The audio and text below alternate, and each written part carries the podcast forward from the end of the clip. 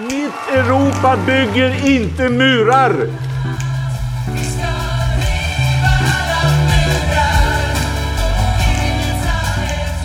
Syftet med de åtgärder som vi nu presenterar är att skapa ett andrum för svenskt flyktingmottagande. Mycket av det som regeringen sa igår ställer ju oss vi positiva till och vi tror också att en del av det kan dämpa trycket. Men vi är fortfarande oroliga för att det inte kommer att vara tillräckligt. Snälla, gör inte det här. Splittra inte familjer. Utsätt inte människor för ännu större risker.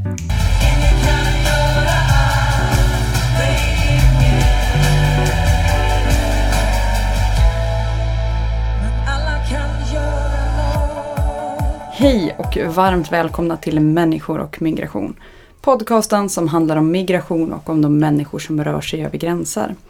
Jag som pratar nu heter Maja Dahl och jag är kommunikationsansvarig på Arena Idé som ger ut den här podden.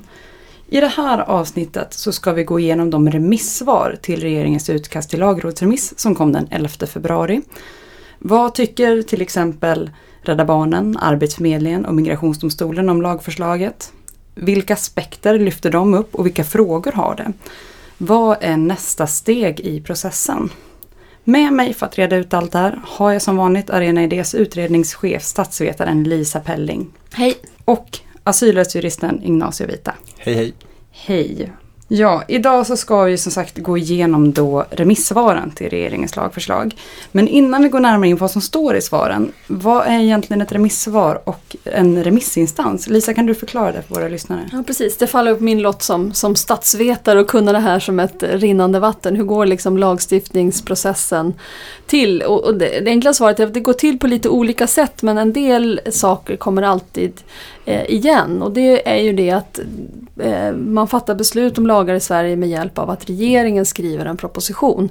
Och det som vi är inne i nu är förberedelserna för att regeringen ska gå till riksdagen med en proposition som kommer att föreslå en helt ny flyktingpolitik. Det som är förslaget är att det ska vara tillfälligt för tre år men som vi kommer att gå igenom senare i avsnittet så kommer det vara väldigt omvälvande. Normalt sett så föregås en sån här proposition av någon form av utredning. Så det första steget brukar vara att regeringen diskuterar kommittédirektiv, så att man diskuterar direktiv till en utredning, vad den här utredningen ska utreda och så brukar man diskutera, ska det här vara en liten ensamutredning? Ska det vara en parlamentarisk utredning som brukar vara när det är riktigt stora frågor, så brukar man bjuda in alla riksdagspartierna att delta i en parlamentarisk utredning. Till exempel lagstiftningen om arbetskraftsinvandring som var en stor förändring i Sveriges eh, eh, sätt att reglera arbetskraftsinvandring 2008 föregicks av en flera år lång parlamentarisk eh, kommitté, en utredning som som tittar på det här. I det här fallet så kommer regeringens förslag i form av ett utspel på en numera ganska berömd tårfylld presskonferens den 24 november. Efter det här utspelet så har regeringen skrivit eh, det de kallar utkast till lagrådsremiss, det vill säga de har skrivit ett utkast på det som de sen ska skicka till eh, lagrådet. Och efter det att lagrådet har tittat på det så kommer de att omvandla det till en eh, proposition som går fram till riksdagen det vi gissar, det är inte riktigt klart hur det kommer att se ut, det är förmodligen att regeringen eh, Regeringen skickade ut en, det som de kallar promemoria, utkast till lagrådsremiss i början av februari, den 11 februari och sen hade ett antal remissinstanser en möjlighet att säga vad man tycker om den här. Det, och det är också en, en normal sak. Ofta så är det så att eh, en utredning gör, eh, kommer med delbetänkande och sen ett slutbetänkande och sen kan så att säga, utredningen skickas ut på remiss innan regeringen tar ställning. Men nu är det alltså regeringen som utan utredning eh, skickat iväg ett utkast till lagrådsremiss och har bett om eh, åsikter på det. De här åsikterna skulle ha varit inne den 10 mars. Och det som vi tar nu i regeringskansliet är att man tar hänsyn till de här eh, remissvaren, eh, omvandlar till en lagrådsremiss, omvandlar så småningom till en proposition och förmodligen om det här går väldigt snabbt så kan det bli en lagstiftning som kan träda i kraft i början av sommaren. Men det vet vi inte riktigt än för eh, remissinstanserna har varit väldigt kritiska. Och det finns en hel del för tjänstemännen i regeringskansliet att klara ut. Mm. Och det finns en hel del kritik också i de olika riksdagsgrupperna. Så möjligen kan det här ta längre tid. Men vad är en remissinstans då?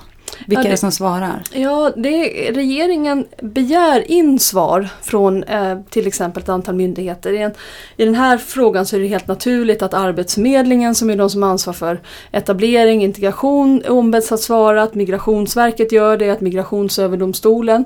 Eh, man har också frågat ett antal andra organisationer men sen så står det alla fritt både privatpersoner och organisationer att också lämna in ett, ett remissvar. Men sen är det väl så, och det ska vi kanske ha i, i bakhuvudet när vi pratar om den här väldigt allvarliga kritiken som de allra flesta remissinstanser kommer med. Att regeringen har ingen eh, formell skyldighet att rätta sig efter de här. Det här är liksom rekommendationer, förslag, men det har ingen eh, formell kraft utan det som avgör i slutändan det är riksdagsledamöterna. Det är de som är lagstiftarna. Det är hur de röstar eh, och hur de bestämmer som i slutändan avgör hur det här blir. Bra, då har vi lite bättre koll på själva processen. Eh, om vi då går vidare till eh, de här svaren vi har fått in. Vi har ju delat upp de här olika remissinstanserna lite grann mellan oss här i studion och läst, läst svaren innan vi spelade in här idag. Eh, och jag tänkte att vi kort ska förklara lite grann vad som har stått ut i de remissvar som vi, som vi har läst. Ignacio, du har ju lämpligt nog tagit dig an domstolar och advokatsamfundets svar. Mm. Eh, vad säger de? Eh, De säger ganska mycket olika saker kan man säga. Eh, De domstolar som jag har läst det är då eh, ett antal migrationsdomstolar i Sverige. Det är migrationsdomstolen från Stockholm, Göteborg, Malmö och Luleå. Och och eh, sen är det också Migrationsöverdomstolen som finns här i Stockholm och eh, Advokatsamfundets remissvar. Har även läst faktiskt Justitiekanslerns remissvar som jag tyckte var, var väldigt intressant också. Om man tittar på domstolarna, framförallt migrationsdomstolarna, så har ju alla eh, egentligen uttryckt eh, ganska mycket kritik kring själva beredningen till att börja med av själva ärendet. Alltså att regeringen inte har eh, klart och tydligt förklarat behovet av den här lagstiftningen. Man har inte förklarat varför den, den är, är nödvändig just nu. Man har inte eh, analyserat eh, vilka konsekvenser det får och hur pass förenligt det är med framförallt Europakonventionen och barnkonventionen. Det är väl de två huvudsakliga konventionerna som nästan alla domstolar faktiskt tar upp som ett problem i hela den här, i, i hela den här eh, lagrådsremissen. Man talar också om att man har fått väldigt kort tid att skriva ett remissvar. Och att med kombinationen då både av att man har varit väldigt kortfattad i, i liksom konsekvensen och analysen av förslagen eh, med den här korta remisstiden gör att i vart fall några av domstolarna eh, ifrågasätter om den ens uppfyller kravet på beredning enligt regeringsformen. Då. Eh, det är väl egentligen, ska jag säga, är det, är det gemensamt för alla domstolar att de, att de har den, eh, den typen av invändningar. Sen är de väldigt tydliga också med att de inte alls tror det som regeringen skriver, nämligen att det inte kommer vara några några stora kostnadsökningar för domstolarna. Tvärtom så säger alla domstolar att det här kommer leda till, till en överklagande liksom, frekvens som kommer att, att, att vara väldigt hög. Just för att skillnaden mellan att bli betraktad som, som eh, alternativt skyddsbehövande och flykting kommer vara så stora så att alla, kommer, alla som inte blir flyktingförklarade kommer att överklaga helt enkelt. Och den, den kostnaden kommer bli ganska stor för, för, eh, för domstolarna. Ehm, men men eh, ja, det är väl ungefär det. Mm. Vi kommer ju gå Ja. lite djupare in på, på lite olika aspekter senare. Lisa, du fick uppgift att läsa arbetsmarknadens parters svar. Ja, precis. Vad säger de? Eh, Och, och jag har eh, läst dem och det är ju tydligt att också när det gäller de fackliga centralorganisationerna till exempel LO, SACO och TCO som har svarat på remissen är att de också eh, ifrågasätter att det här eh, förslaget skickas ut utan att vara ordentligt utrett, utan att vara ordentligt berett. Eh, man ifrågasätter om några av de förslag som regeringen ger, ger överhuvudtaget är praktiskt genomförbara. Och man undrar också om, om regeringen har tänkt igenom vilka konsekvenserna blir på, på arbetsmarknaden. Det är väl, eh, jag kan gå in på dem mer i detalj sen. Mm. Jag har ju då läst civilsamhällets svar kan man ju säga. Olika aktörer på, från civilsamhället. Eh, och det som är tydligt då för mig det är ju att de är extremt kritiska. Man pratar om att det är omoraliskt, att det är förkastligt. Eh, och det är väldigt, väldigt, väldigt skarp kritik i, i, i de remissvar som jag har läst. Eh, och det jag tänker skiljer eh, mina svar, kanske lite grann från era svar, är ju att det är väldigt mycket fokus på mänskliga rättigheter såklart och eh, på just barns rättigheter. Eh, som vi har pratat tidigare här i podden så slår ju det här lagförslaget ganska hårt mot just barn och ensamkommande barn. Eh, och det är ju då civilsamhällets aktörer, eh, bland annat att Rädda Barnen, väldigt tydliga med hur det här lagförslaget slår. Sen är man också i alla de svar jag har läst pekar man ut övergångsreglerna som har slagit mig mycket. Vi har ju pratat tidigare, jag och Inga spelade inte avsnitt när vi gick igenom vad som stod i lagrådsremissen. Och då sa vi bara att det inte står någonting om övergångsreglerna vad som blir tydligt när jag läser de här svaren, det är vad det faktiskt innebär. Och jag tänker att vi kommer, vi kommer liksom ta det perspektivet sen, men det var en ögonöppnare för mig att sätta sig faktiskt och läsa de här svaren. Som några av dem är faktiskt väldigt välskrivna och lättlästa även för en person som inte har läst juridik. Mm, för, förklara vad du menar med övergångsregler. Det här ska ju vara en tillfällig lag. Eh, och det innebär att den, den är ju sagt att den ska ta slut och det som man har satt som datum nu den 31 maj 31 maj 2019, möjligtvis 2018 ska det göras en bedömning om det ska fortsätta. Ehm, och att man då i lagförslaget som regeringen har skickat ut inte beskriver vad som händer när lagen när det går tillbaks till som det är idag. Ska det gå tillbaks till som det är idag eller ska det se annorlunda ut? Det finns inte beskrivet i, i regeringens utkast. Och därför vet vi inte. Så mycket av det skrivelser som jag har läst har ju varit fokuserade på vad vi faktiskt inte vet idag. Mm. Och det, det har varit väldigt, väldigt, väldigt intressant att sätta sig in i. Mm. Det vi har pratat om här på Tankesmedjan att man skulle göra sådana här word clouds, eh, roa sig med att bara mata in all text och sen se vilka ord det är som oftast förekommer. Mm. Och mitt intryck av, av domstolarnas inte minst eh, remissvar är ju att det här ordet oklart, som är väldigt byråkratsvenska för obegripligt, förstår inte, vad menar ni? Eh, det förekommer liksom hela tiden. Eh, och i, eh, i andra remissar som jag läst med arbetsmarknadens parter så är det här ordet liksom avstyrker mm. väldigt frekvent förekommande. Mm. Svårgenomförbart, inte utrett, avstyrka. Jag tror att det är precis de orden som skulle vara företrädande i, i de remissvaren. Jag, jag, det jag har sett av civilsamhällets organisationer är ju inhumant Mm. Eh, inte rättssäkert, bryter mot Sveriges internationella åtaganden, bryter mm. mot asylrätten. Mm. Ja och att, eh, att, det, att vad, vad, som saknas i remissen är väldigt tydligt. Alltså att de trycker på att det saknas barnperspektiv, det saknas genusperspektiv. Och nu kommer jag inte ihåg vilken dag som, som tog upp det. Men att i hela lagrådsremissen inte ens nämns ordet analys. På vilket sätt har då regeringen förberett när man inte man, man, man nämner inte vad, hur man analyserat sina förslag. Mm. Uh, men jag tänker att vi, vi går vidare uh, och liksom går djupare in i olika perspektiv. Och om, om vi då börjar med uh, det perspektivet, eller den frågan som är ganska stor, det är övergången från permanent uppehållstillstånd som vi har idag till det som regeringen föreslår att det ska vara tillfälliga uppehållstillstånd. För eh, kvotflyktingar kommer vara kvar och få permanenta men Flyktingar och alternativt skyddsbehövande kommer få treårigt respektive ettåriga uppehållstillstånd. Mm. Vad säger era svar eh, om det förslaget? Så komma ihåg eh, storleksordningen här. Kvotflyktingar brukar vara ungefär 2000 personer om året. Regeringen har åtagit sig att höja den andelen till 5000. Återstår att se om det verkligen blir så. Det, det verkar inte särskilt eh, troligt. Men eh, människor som får flyktingstatus brukar utgöra ungefär en tredjedel och alternativt skyddsbehövande brukar vara ungefär två eh, tredjedelar. Så de allra allra flesta kommer alltså att få uppehållstillstånd som är ettåriga som ska förnyas en gång per, per läsår.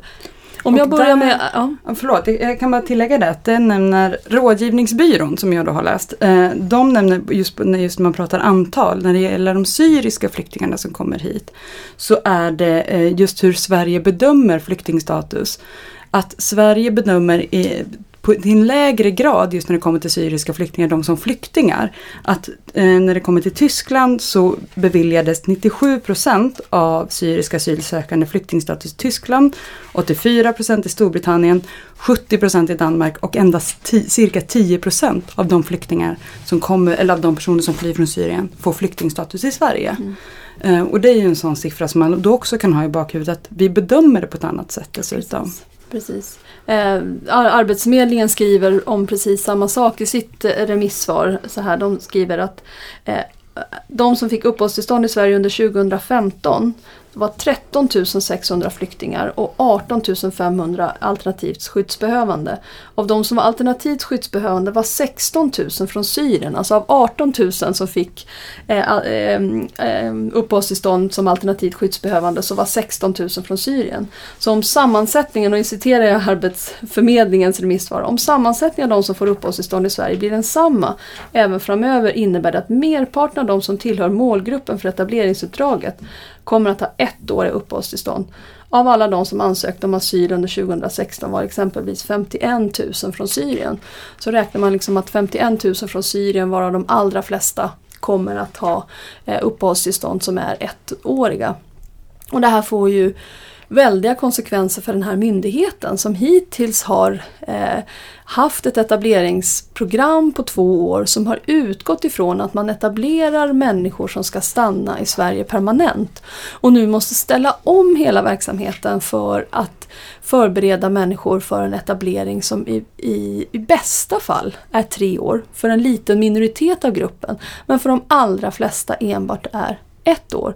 Och, där, eh, och det kommer vi tillbaka till senare, de allra flesta, både de som har fått treåriga uppehållstillstånd och de som har fått ettåriga uppehållstillstånd har väldigt starka incitament att hoppa av etableringsprogrammet så fort som möjligt, ta vilket jobb som helst eftersom jobb är det enda sättet att få permanent uppehållstillstånd enligt förslaget. Mm.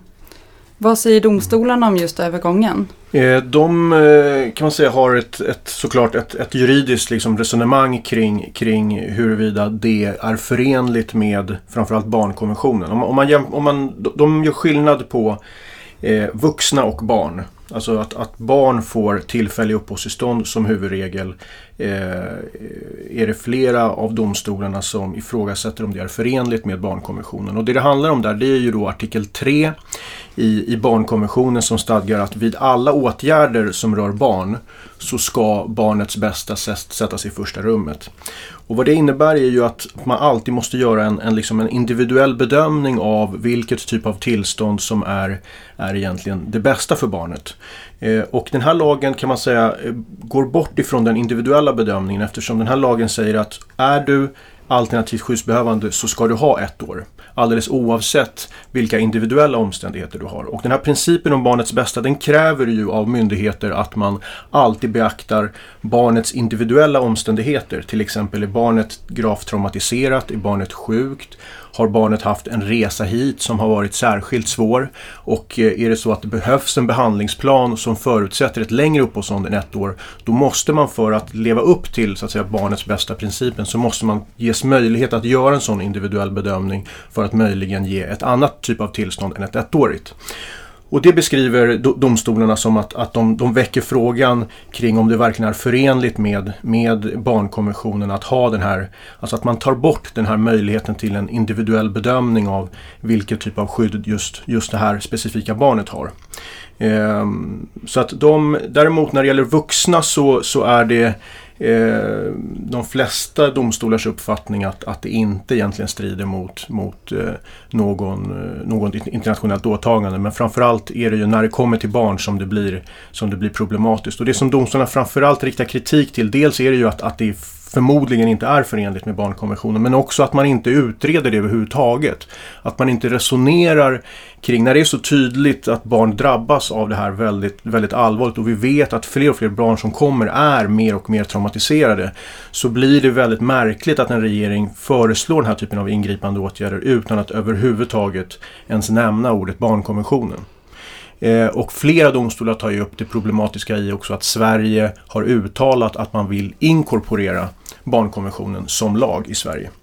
Eh, att, att liksom, både att vilja göra det men samtidigt presentera ett sånt här lagförslag där man inte överhuvudtaget utreder det är det flera domstolar som har eh, haft ganska starka synpunkter på det. Advokatsamfundet är precis på samma sätt egentligen väldigt kritiska till, till just frånvaron av, av den här individuella bedömningen. Eh, och eh, eh avstyrker förslaget också, också av det skälet. De eh, tar å andra sidan upp mer kring, kring också konsekvenserna för, för just det här som, som Lisa varit inne på, konsekvenserna av att ha tillfälliga uppehållstillstånd. Inte minst den aspekten att de flesta som får tillstånd idag kommer ju ifrån Irak, Afghanistan, Syrien, Somalia, alltså länder med väldigt långvariga militära konflikter. Och det är konflikter som kommer att pågå under väldigt lång tid. Så att vi vet redan idag att alla de som kommer att få ettåriga uppehållstillstånd på grund av att de är alternativt skyddsbehövande högst, högst sannolikt kommer att ha det även om ett år, även om två år och även om tre år. Så att man vet liksom redan att, att under den här tillfälliga lagen så kommer alla de här människorna ändå att ha permanenta uppehållstillstånd förr eller senare. Och att i det läget ändå ge dem tillfälliga uppehållstillstånd skapar ju ett merarbete för en mängd myndigheter, problem, etableringspolitiska problem och en otrygghet för människor som gör det svårare för dem att rehabiliteras och, och naturligtvis bli en del av, av det svenska samhället. Mm. Här väcker ju en, en, annan fråga som, som är viktig och det är den här retroaktivitetsaspekten. Flera remissinstanser väcker frågan om det verkligen är eh, rimligt att man eh, i en lagstiftning som är tänkt att ha en signalverkan. Det är ju tänkt att människor ska välja att söka asyl i något annat land istället för i Sverige för att man upplever att möjligheterna till etablering, möjlighet att återförenas i, med sin familj är sämre i Sverige än i andra länder. Men den drabbar människor som redan har sökt asyl i Sverige. Som inte längre har någon möjlighet att söka någon annanstans. Eh, på grund av Dublinförordningen är det land där du har lämnat in din ansökan alltså som ska pröva ansökan. Och därför är det flera remissinstanser som, som lyfter att om det rimliga vore, eftersom eh, de här eh, åtgärderna är tänkta just som signalpolitik, vi vet att i praktiken så innebär ettåriga uppehållstillstånd inte att vi får mindre människor som stannar, färre människor som stannar i Sverige. För människor som väl får skydd, ja de kommer faktiskt att få sitt skyddsbehov bedömt igen och igen som eh, fortfarande varaktigt. Så det här är ytterligare ett argument för att lagen inte skulle ha en retroaktiv verkan utan skulle börja gälla för de som lämnar in sin ansökan från den dagen som den nya lagen börjar gälla. Mm.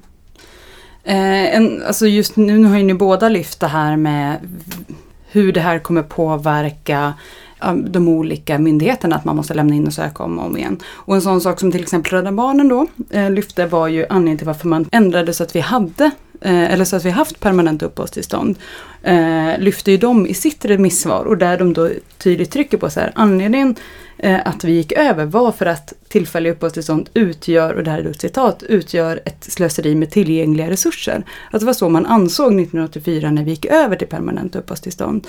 Eh, så det är en sån sak som lyfts i, i de eh, remissvar som jag har läst, att just övergången från att vi skulle gå från permanenta som norm till tillfälliga är ju att vi har ju faktiskt haft åt andra hållet. Och då lyfter och påminner om att så här, varför vi gick över från tillfällighet till permanent mm. tidigare.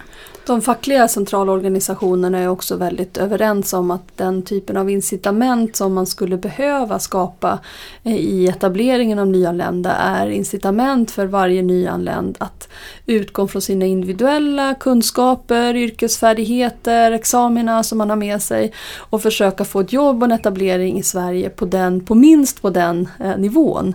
Och att eh, det här att uppehållstillstånden är tillfälliga och enda möjligheten att få ett permanent uppehållstillstånd är att få ett jobb skapar det helt omvända incitamentet. Det skapar ett incitament att inte bry dig om att invänta validering av dina kunskaper, inte satsa på en kompletterande utbildning, inte ens satsa på att lära sig svenska, för det har man helt enkelt inte tid med innan det tillfälliga uppehållstillståndet går ut. Utan så snabbt som möjligt hugga första bästa jobb. Eh, och, och det är flera remissinstanser lyfter upp då att man riskerar dessutom en undanträngningseffekt av de personer som möjligen kan betraktas som mer svåretablerade. Jag har citattecken här i, i, i studion för att det är ju en, en så att säga en en fråga om definition vad man menar med svåretablerad men det är klart att det kan finnas personer som under de första åren i Sverige, under tiden som man läser svenska till exempel, eh, kanske bara kan ha ett lågkvalificerat jobb. Men de här lågkvalificerade jobben kommer alla att gå till högkvalificerade personer som så snabbt som möjligt hugger dem för att kunna få eh, ett permanent uppehållstillstånd. Mm. Jag tänker att vi kommer komma tillbaka till etableringsfrågan och att vi istället går vidare och pratar om en annan aspekt och det är ju skillnaden i tid som görs när det kommer till de tillfälliga uppehållstillstånden. Här har man ju då regeringens förslag gjort en skillnad mellan flyktingstatus och alternativt skyddsbehövande. Eh, och det är ju så att, att den, den personen som får eh, asyl på grund av att den, den får flyktingstatus får ett tillfälligt uppehållstillstånd som är på tre år och den som är alternativt skyddsbehövande får ett på ett år. Och de remissinstanser som jag har läst är väldigt många som är väldigt kritiska till att man gör skillnad på de här två olika utan att faktiskt förklara varför. Man motiverar inte varför, de här, varför den ena ska få ettårigt och varför den andra ska få treårigt. Vad säger era remissinstanser om det här? Domstolarna som har uttalat sig om just den frågan är, är, ganska tydliga med att det är juridiskt tillåtet att ge flyktingar treåriga uppehållstillstånd och alternativt skyddsbehövande ett år. Det är liksom en, en ordning som är etablerad i Europarätten, i EUs skyddsgrundsdirektiv så, så, så eh, gör man den distinktionen möjlig så att säga. Så att det finns liksom inga juridiska problem och det, det är viktigt tycker jag att säga eftersom vi oftast är ganska kritiska till det här förslaget och brukar säga att det strider mot de internationella åtagandena så kan man säga att just Just den delen av förslaget strider inte mot de internationella åtaganden. Däremot menar till exempel Migrationsdomstolen i Malmö att det finns flera praktiska nackdelar med att göra den här distinktionen. Till exempel tycker de att det, det är väldigt opraktiskt att redan efter ett år hålla på att göra en ny bedömning av skyddsbehov när man redan vet på förhand att, att människor som kommer ifrån Irak, Somalia, Afghanistan som vi varit inne på är, är högst sannolikt skyddsbehövande även efter, efter det året. Ehm, och att det också kommer bli en mycket större andel som överklagar eftersom eh, skillnaderna mellan, i, i rätten till familjeåterförening mellan att bli flykting eller bli alternativt skyddsbehövande är så pass stora.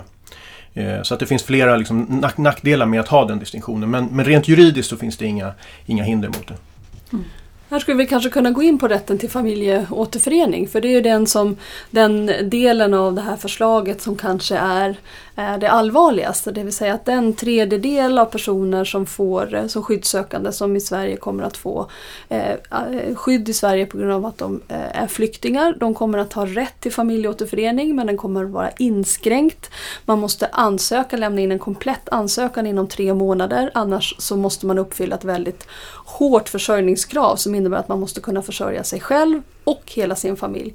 Och de två tredjedelar som får eh, skydd i Sverige som alternativt skyddsbehövande har ingen rätt till familjeåterförening alls. Och det här är någonting som mina remissinstanser och arbetsmarknadens parter, till exempel TCO, lyfter upp som väldigt problematiskt för etableringen. Men jag tänker att du har en hel del att säga om vad juridiken säger om det här. Eh, Ja men precis. Alltså, om, vi, om man börjar med, med rätten till familjeåterförening för flyktingar så gör man ju i det här förslaget en ganska stor inskränkning genom att flyktingar bara får rätt till att återförenas med sin make, maka, sambo eller ogift barn. Till skillnad från tidigare då man kunde få återförenas med anhöriga och med, med en bredare krets av, av, personer som man kunde, som man kunde eh, förenas med. Flera migrationsdomstolar i Sverige säger att, att eh, det är inte klart att den begränsningen i sig är förenlig med Europakonventionen. För i Europakonventionen artikel 8 så stadgas det en rätt till, familje, till familjeliv och också en rätt till familjeåterförening. Och deras familjebegrepp är mycket vidare än bara kärnfamiljen. Så att har du till exempel var, haft ett liv där du har växt upp med din mormor eller farmor eller moster eller faster, vilket är ganska vanligt i många av de länder varifrån människor kommer hit, så, det, så kan den begränsningen utgöra ett, ett brott mot artikel 8. Mm. Eh, Om de här har delat hushåll med dig och är beroende av dig för Exakt. sin försörjning till exempel. Mm. Det är, och och de säger, det är ingen dom som säger att det absolut bryter mot det men att det kan göra det i enstaka fall. Att så kategoriskt liksom utesluta flyktingar från en möjlighet att till exempel återförenas med den mormor som har uppfostrat dig och som du har levt med hela ditt liv. Um, det är den första delen då. Ehm, och där, är, där är domstolen också väldigt kritiska till att regeringen inte har överhuvudtaget hanterat den här problematiken eh, och, och gjort, gjort en avvägning i, i det här förslaget. Sen den andra delen av, av flyktingars rätt till familjeåterförening, det handlar ju om det här försörjningskravet som du var inne på Lisa, nämligen att om man ska förenas med sin familj och det har gått längre än tre månader, då måste man för att få återförenas med sin familj här i Sverige. Då måste man kunna försörja sig själv, den eller de som ska komma hit som man ska återförenas med och man ska också ha ett, en, en bostad som, som så att säga är lämplig för det här. Eh, ett, ett, problem i det här förslaget är att regeringen säger att de kommer ju själva att meddela exakt hur, hur det här försörjningskravet kommer att se ut.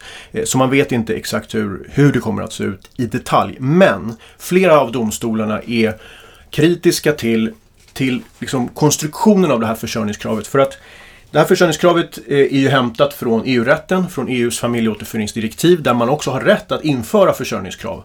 Men, och det har EU-domstolen klarlagt, att det är att man får aldrig tillämpa det här försörjningskravet kategoriskt på det sättet att man säger att om du inte uppfyller försörjningskravet så får du inte återförenas med din familj. Utan det ska alltid ske en individuell bedömning och man ska alltid göra en proportionalitetsbedömning. Hur rimligt är det att kräva just det här försörjningskravet i den här specifika situationen? Och i den, det svenska lagförslaget det, det, leder ju till att uppfyller du inte försörjningskravet så får du inte återförenas med din familj oavsett hur så att säga, din individuella situation ser ut. Mm. Och det riktar flera domstolar kritik mot att det är inte förenligt med så som EU-domstolen har tolkat familjeåterföreningsdirektivet. Och än en gång där så är de ju väldigt kritiska till att den svenska regeringen överhuvudtaget inte har bemödat sig om att kartlägga och analysera EU-domstolens praxis för att kunna anpassa sig till det här. Mm. Det kan komma uppstå situationer till exempel en svårt traumatiserad mamma som skilts från sina barn under flykten inte lyckas få eh, en ansökan inom tre månader för det handlar om att man ska lämna in en ansökan som innehåller identitetshandlingar, det kan handla om födsloattester, vigs, vigselbevis, de anhöriga ska ta sig till en svensk ambassad för att göra en intervju. Det, det, är ganska många steg som måste vara, vara uppfyllda som inte klarar av då efter dessa tre månader att få ett jobb som gör att hon kan försörja sig själv och hela sin familj samt en bostad. Eh, och, och, och, det säger sig självt, det man liksom brukar kalla det allmänna rättsmedvetandet. Alla vi tycker att det här verkar helt orimligt. Särskilt som det här handlar om en person som vi har bedömt liksom, har behov av skydd i Sverige. Som inte kan återvända och återförenas med sin familj eftersom hon riskerar eh, förföljelse. Så att det uppstår sådana situationer och, och eh, i mina eh, remissinstanser som jag har läst från arbetsmarknadens parter så tar man ju upp den stora risken för att det här kan driva fram skenanställningar. Mm. Att människor i sin desperation av att inte kunna ordna en anställning som gör att man får den lön som gör att man kan bevisa att man kan försörja sin familj. Helt enkelt betala en arbetsgivare för att låtsas som att man har en anställning. Och det här kan ju leda till en mängd olika olika utnyttjanden, man blir väldigt, liksom, man har en väldigt sårbar situation. Vi känner redan till eh, problemet med att få lägenheter. Det är ju inte bara så att man måste ha pengar för en lägenhet i Sverige.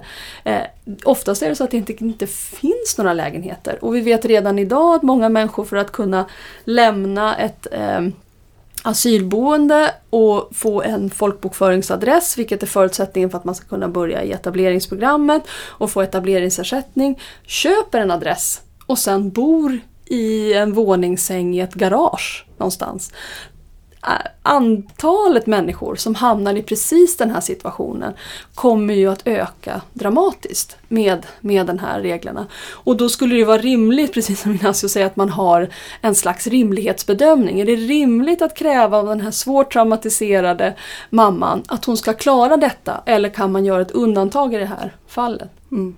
Nu när ni liksom båda lyfter ehm, just de här traumatiserade människorna så en sån sak som till exempel då Amnesty som jag, ett av de remissvaren som jag har läst, de lyfter i avsaknad av genusperspektiv just när det kommer till familjeåterföreningen. Att ett, eh, en av de få vägar som det har varit för folk att kunna ta sig lagligt till EU eh, har ju varit via familjeåterförening. Och när man då, eh, och det här har vi varit inne på innan, men när man då ta bort den möjligheten så tvingar man ju väldigt många ut på flykt. Och en sån sak som Amnesty lyfter då är ju att man tvingar ut väldigt många kvinnor på flykt som riskerar att bli utsatta för sexuella övergrepp och våld längs vägen. Samt att de här då traumatiserade människorna, när de väl kommer fram, måste börja söka jobb direkt. Mm. Och att det är en stor ja, men en, en, ett stort problem med just åter, eh, eller försörjningskravet för, för återförening. Mm. Mm. Och det här har vi ju redan sett. Det är ju precis det här som vi ser i de här eländiga tälten vid gränsen mellan eh, Grekland och Makedonien och det man ser på stränderna i Lesbos att det är allt fler barn och allt fler eh, kvinnor som, som eh, gör de här livsfarliga färderna och som gör sig beredda att, att försöka ta den, den livsfarliga och besvärliga Balkanrutten upp genom Europa och det här är helt onödigt. Vi hade kunnat ge människor en rätt till familjeåterförening och skapat en legal väg. Mm.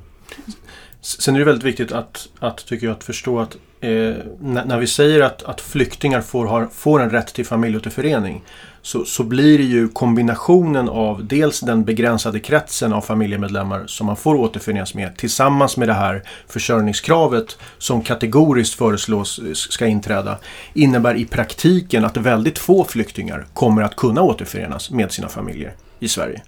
För att, för att möjligheten att med ett tillfälligt uppehållstillstånd kunna ha en, en sådan försörjning som gör att du kan, att du kan försörja dig själv, en bostad och de som kommer.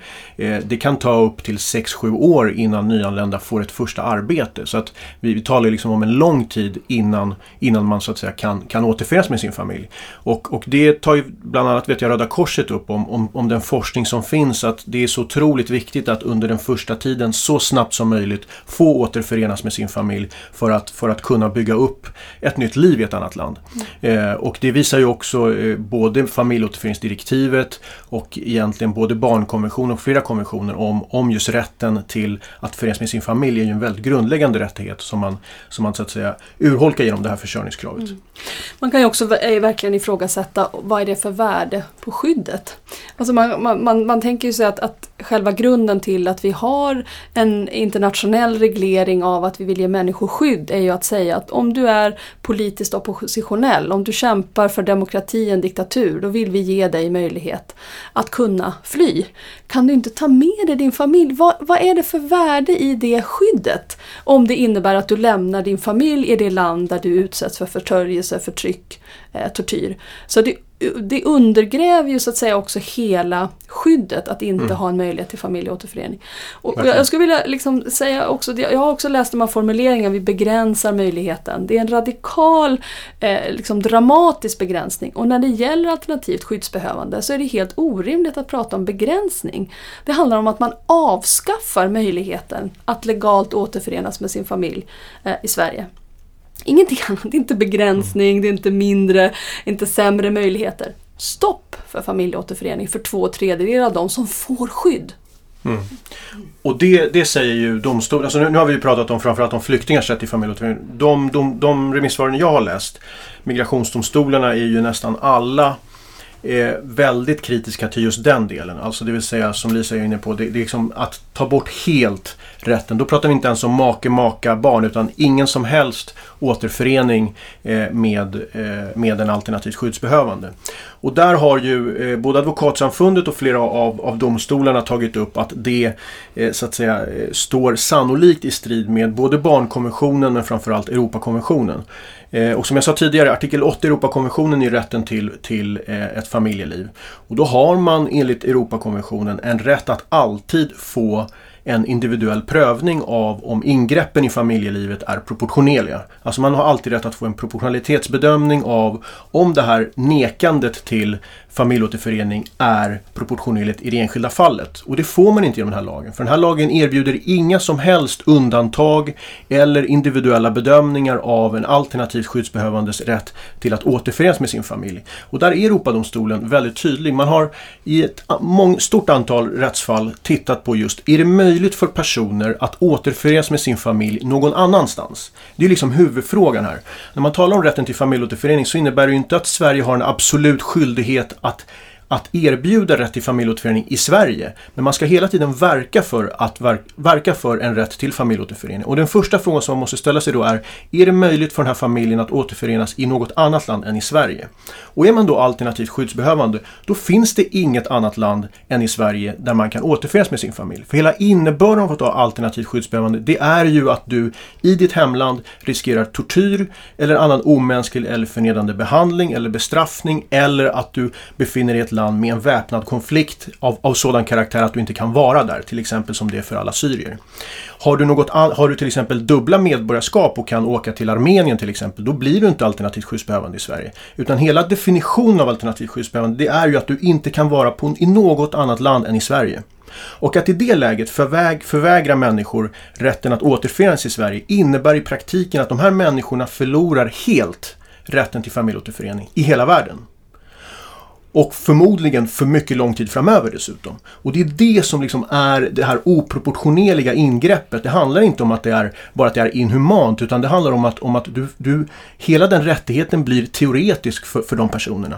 Och det har Europadomstolen sagt vid flera tillfällen. Man får aldrig tolka Europakonventionen på ett sådant sätt att rättigheterna blir teoretiska och illusoriska utan det måste vara ett verkligt och konkret skydd för en rättighet. Och det urholkas helt genom det här förslaget som regeringen har lämnat. Och det, det tar flera migrationsdomstolar upp, det tar advokatsamfundet upp och naturligtvis än en gång att regeringen inte ens beaktar det här, analyserar det här, tar ställning till det här är, är liksom någon slags miniminivå som regeringen inte, inte har lyckats uppfylla. Mm. Lisa, du som har läst eh, arbetsmarknadens parters svar. Jag kan tänka mig att etableringsfrågan har varit ganska stor där. Vad har de skrivit om just för, liksom, kring etablering? Mm. Ja, det som är, är, tydligt är att de tre fackliga centralorganisationerna LO, TCO och SACO alla är väldigt kritiska. Av någon märklig anledning så anser LO det motiverat att i sitt remissvar säga att de inte finner någon anledning att överpröva att regeringen eh, har lagt den här, det här förslaget, vilket jag tycker är konstigt. En facklig organisation ska ju rimligen koncentrera sig på konsekvenserna på arbetsmarknaden. TCO och SACO är desto mer kritiska och skriver tydligt att de avstyrker förslaget. Men det de gör som är intressant också, det är att de gör en väldigt noggrann analys av vilka de här Eh, vilka konsekvenser de här förslagen får för etableringen. Möjligen har till exempel TCOs remissvar, som är skrivet av Åsa Odin Ekman som tidigare varit gäst här i podden, gjort en mer noggrann analys av, av eh, förslagens konsekvenser än regeringen själva har, eh, har gjort. Eh, hon och TCO har också ett antal förslag till hur eh, konsekvenserna för etableringen skulle kunna, eh, skulle kunna mildras. Eh, och jag skulle gärna lyfta upp dem för eh, jag skulle vilja att lagstiftarna i riksdagen och vi alla letade efter de här förslagen sen när regeringens proposition kommer. För det är smarta förslag och det är vettiga förslag. Ett förslag handlar om att Eh, när man får ett, ett tillfälligt eh, uppehållstillstånd så står det i, i lagrådsremissen att Arbetsförmedlingen enbart får besluta om etableringsinsatser som sträcker sig lika länge som uppehållstillståndet. Och det innebär att om du har ett uppehållstillstånd på, som där det bara är åtta månader kvar, du kanske har inte Eh, så får inte Arbetsförmedlingen till exempel ge dig eh, möjlighet att få en subventionerad anställning eller en valideringskurs eller en kompletterande utbildning som sträcker sig 8,5 månader eller 10 månader. Vilket gör att människor kommer få en väldigt snuttifierad eh, etableringsplan och så riskerar att ramla ner i hål. Man får en etableringsinsats som kanske är 6 månader för det som Arbetsförmedlingen kan erbjuda och sen måste man vänta tills man får besked om att man får får sitt uppehållstillstånd förnyat och då kan man liksom hoppa på etableringen igen. Och det här är ju väldigt opraktiskt, kommer leda till en massa byråkrati och massa ökade kostnader och kommer ytterligare att försena eh, eh, etableringen. Ett annat förslag som, som, eh, som TCO, där de till och med liksom bemödat sig om att skriva ett förslag till lagtext. Man har verkligen liksom gjort regeringen och regeringskansliets jobb. Det handlar om att Eh, man som, som lagrådsremissen är skriven nu först kan få permanent uppehållstillstånd när det nuvarande uppehållstillståndet har gått ut. Och det här innebär ju att de som har ettåriga uppehållstillstånd, de kan få ett permanent uppehållstillstånd eh, redan någon gång då eh, 2017 Eh, Medan de som får treåriga uppehållstillstånd måste vänta till någon gång eh, 2019 innan de kan få permanent uppehållstillstånd. Det skapar en väldigt konstig situation. Det som, och det skapar dessutom en situation där en eh, nyanländ som har fått ett beslut om ett tillfälligt uppehållstillstånd ju såklart så fort som möjligt vill få ett permanent uppehållstillstånd. Det är ju möjligheten att äh, andas ut i Sverige, återförenas med sin familj, kunna slå rot, kunna planera för en framtid, få någon slags trygghet, kanske våga ge sig på den här traumabehandlingen som, som, som, eh, som man behöver. De måste vänta, de kanske är tvungna att ta ett jobb så fort som möjligt men måste vänta i tre år innan de kan få bekräftat att det här jobbet faktiskt ger en möjlighet till permanent uppehållstillstånd. Och det här öppnar ju möjlighet för en massa exploateringssituationer. Eh, att vara i ständig liksom, osäkerhet. Är det så att arbetsgivaren har gjort det som arbetsgivaren måste göra för att jag med den här anställningen som grund faktiskt ska kunna få ett permanent uppehållstillstånd. En sak som, som eh, man till exempel kräver av ett, den, den anställningen, man kräver att det ska vara en lön som är som man kan försörja sig. Det är definierat som ungefär 13 000 vilket är gränsen för försörjningsstöd. Det är eh, definierat på samma sätt som reglerna för arbetskraftsinvandrare att det ska vara kollektivavtalsliknande eh, villkor. Man säger också att det ska vara en beskattningsbar inkomst som ska vara anmäld till Skatteverket. Och den här anmälan till Skatteverket är väldigt svår att kontrollera. Det är långa ledtider. Ofta så är det liksom året efter det man har betalat in skatt som man får besked om eh, vilken skatt som har betalats in. Och det är svårt för den enskilda arbetstagaren att verkligen kontrollera att arbetsgivaren har gjort det som arbetsgivaren absolut måste göra, det vill säga betala in skatten och anmäla till Skatteverket. Vilket placerar arbetstagaren i en väldigt, väldigt utsatt eh, situation. TCO föreslår till exempel att man borde kunna ge permanenta uppehållstillstånd till bristyrken. Du kommer som tandtekniker från Syrien, en enorm brist på, på tandtekniker. Du påbörjar en kompletteringsutbildning som inom 13 månader kommer att ge dig en möjlighet att börja jobba som tandtekniker i Sverige. Men eftersom regeln säger att du inte får får några etableringsåtgärder som är längre än uppehållstillståndet så kan du inte få den och du kan inte heller liksom Eh, börja jobba som det utan du är tvungen att sopa golvet eh, på, på tandläkarmottagningen eh, liksom, eh, mottagningen istället. Och det här är ett enormt slöseri med, eh, med resurser. Eh, en annan sak som regeringen föreslår då i det här lagförslaget är ju att eh, övrigt skyddsbehövande särskilt och synnerligen ömmande skäl ska tas bort. Eh, när det gäller mina remissinstanser så har de lite olika eh, saker som de pratar om när de kom till just de här två lagarna. Många är väldigt tydliga med att när man tar bort någonting så är det inte helt säkert att det kommer tillbaks. Och att det är någonting som man måste vara tydlig med. Att är det så att eh, om den här lagen ska vara tillfällig, kommer de här då sen komma tillbaks? Ehm, men det man också är väldigt tydlig med, framförallt att Rädda Barnen, det är ju att när det kommer till särskilt och synnerligen ömmande skäl så är ju det barn det handlar om. Och framförallt då ensamkommande barn och där man då talar om att, att många av de här barnen då just nu riskerar att få avslag. Och riskerar i större grad än andra att, att avvika eller att bli apatiska. Och att där de då skriver att utsattheten eh, och risken för exploatering när det kommer till just den här gruppen är väldigt stor. Har era remissinstanser någonting specifikt när det kommer till att man tar bort de här grunderna? Ja, eh, domstolen resonerar kring det. Det gör även Advokatsamfundet. Och det, det man framförallt eh, är inriktad på. Alltså Advokatsamfundet har ju precis som, som du nämnde en, en alltså kritik mot att man tar bort särskilt och synnerligen ömmande skäl. Just för att mycket av de av den praxis som har utbildats handlar ju också om, om barnkonventionen. Och det är ju det är med hänsyn till barnets bästa som den här typen av, av regleringar eh, finns. Och, eh, och, att, och att avskaffa den helt kommer att, kommer att skapa situationer där vi kommer se utvisningar som är väldigt, väldigt stötande. Eh, det är barn som befinner sig i väldigt utsatta situationer. Men sen finns det en annan aspekt av det och det är att dels har man tagit bort det här men man har också fört in en ny bestämmelse, nämligen att uppehållstillstånd ska kunna beviljas om de internationella förpliktelserna kräver det. Och det här har domstolarna eh, haft väldigt mycket synpunkter på. De tycker att vilka internationella förpliktelser avses, det är väldigt oklart. Eh, och, och vi har ju liksom ett system i Sverige där man måste införliva de internationella förpliktelserna i den svenska lagstiftningen för att de ska kunna tillämpas av domstolar och myndigheter. Och i det här förslaget så gör man ju inte det utan man bara, man bara hänvisar till internationella förpliktelser. Det finns ju en stor risk där att, att man kommer hamna i en situation där domstolar inte anser sig bundna av några andra internationella förpliktelser än de som har liksom införlivats i svensk lagstiftning. Och det kommer skapa naturligtvis en enorm rättsosäkerhet. Olika domstolar kommer riskera att göra helt olika och det här har, har liksom redan framförts till regeringen som ett, som ett stort problem. Så att hela den här den här bestämmelsen är, är väldigt präglad av, av väldigt mycket otydlighet, osäkerhet och riskerar att, att urholka rättssäkerheten.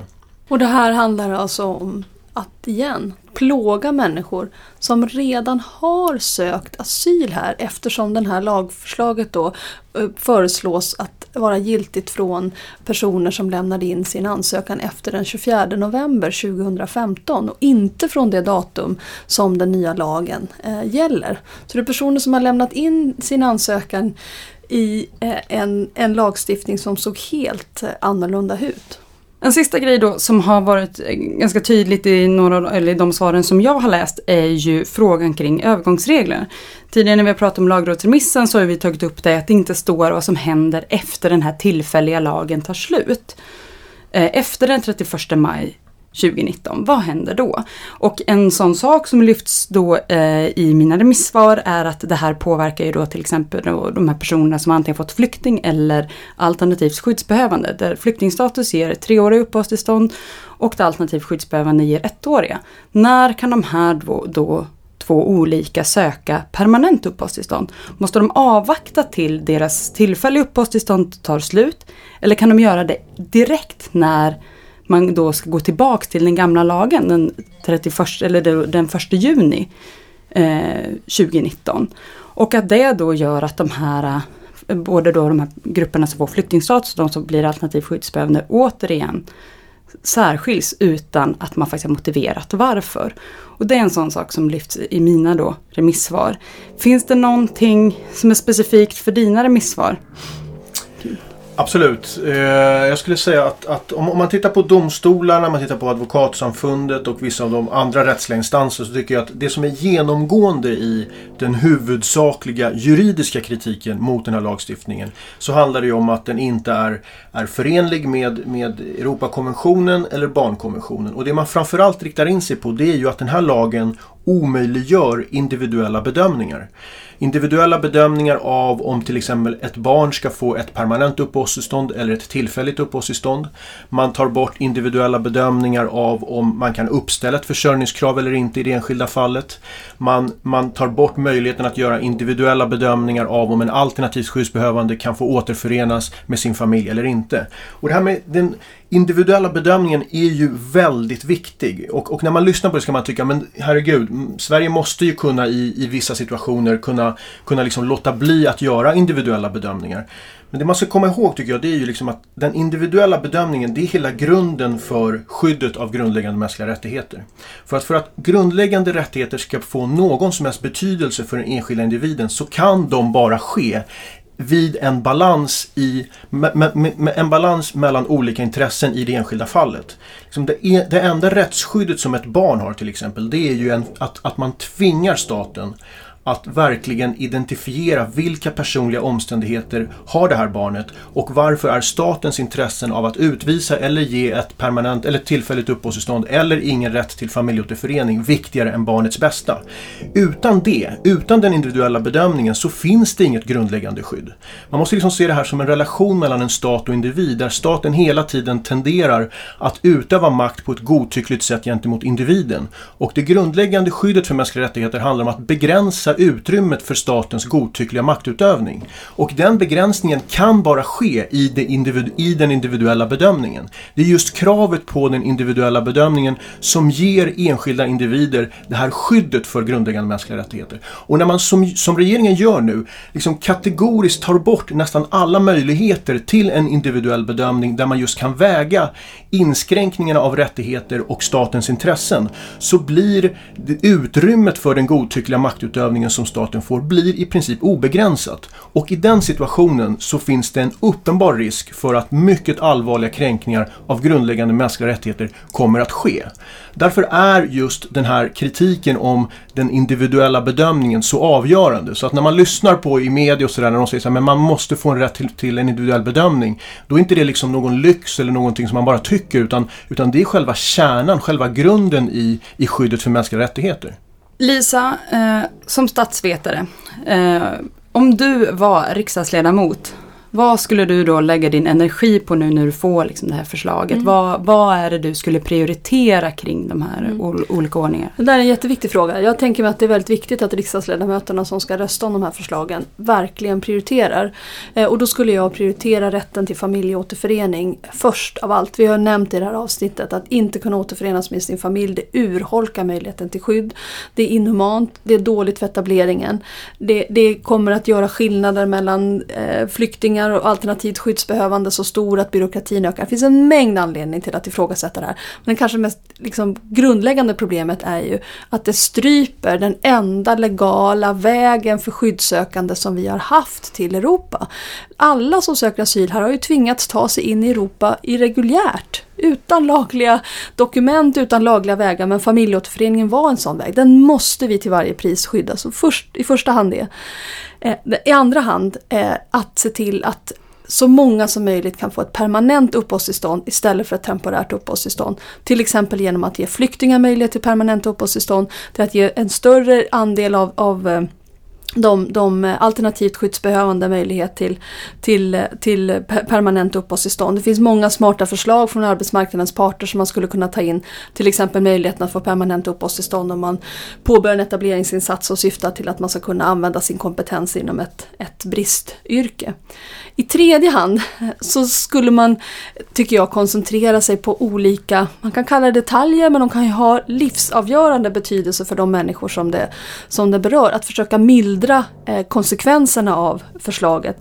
Till exempel så tycker jag att man skulle titta på den tyska modellen, som jag har förstått den rätt. Eh, Tyskland har ju en lång tradition av att bevilja tillfälliga uppehållstillstånd, också väldigt problematiskt för etableringen i Tyskland att man har den man har den. Den tradition som man har i Tyskland är att det är myndigheterna som tar initiativ till att återkalla ett uppehållstillstånd. Inte så att individen aktivt söker om en förlängning utan att myndigheten antingen meddelar, meddela automatisk förlängning eller meddela att man öppnar fallet för nytt för att pröva det. Det här vore en rimlig ordning i Sverige också. Istället för att tvinga personer att en gång varje läsår, en gång var tolfte månad komma till Migrationsverket och igen göra hela den här långa prövningen. Istället automatiskt få sitt tillfälliga uppehållstillstånd förnyat om inget nytt har hänt. Och vi gissar ju alla att inget nytt kommer att hända inom de närmaste 12 månaderna. Det kommer inte som ett under bli eh, fred i Syrien eh, till exempel, tyvärr. Så en, en sån ordning skulle jag kunna tänka mig. Så i första hand försvara rätten till familjeåterförening, utvidga den, eh, förstärk den, eh, gör en rimlighetsbedömning om man ska ha försörjningskrav, gör en individuell bedömning på det. Se till att så många som möjligt kan få permanenta uppehållstillstånd istället för temporära uppehållstillstånd. Och i tredje hand, mildra konsekvenserna med alla smarta förslag man kan uppbringa. Mm. Det får bli det sista som sägs i det här avsnittet. Inte bara för att om ni har ett borrande i bakgrunden så är det vår tid är ute och därför har de bör- börjat borra i huset igen. Eh, Tusen tack Lisa och Ignacio för att ni tog er hit och gick igenom det här med mig. Eh, Tack själv. Ja, Eh, tack. Nästa avsnitt kommer den 8 april. Vill ni lyssna på något annat som Arena Idé har gett ut så kan ni lyssna på vår syskonpodd Pengar och politik. Där Lisa gästade i senaste avsnittet och pratade etableringsfrågor. Eh, det kan ni hitta via Arena, eller hittar ni via Soundcloud och iTunes och alla andra ställen där man hittar poddar. Ni kan även gå in på Arena Play där ni hittar inspelningar från våra seminarium. Och har ni frågor eller kommentarer på dagens avsnitt så kan ni göra det antingen på Twitter och twittra till oss på arenaid eller gå in på vår Facebook-sida och sök på människor och migration så hittar ni oss där. Tack för att ni har lyssnat. Ha det bra!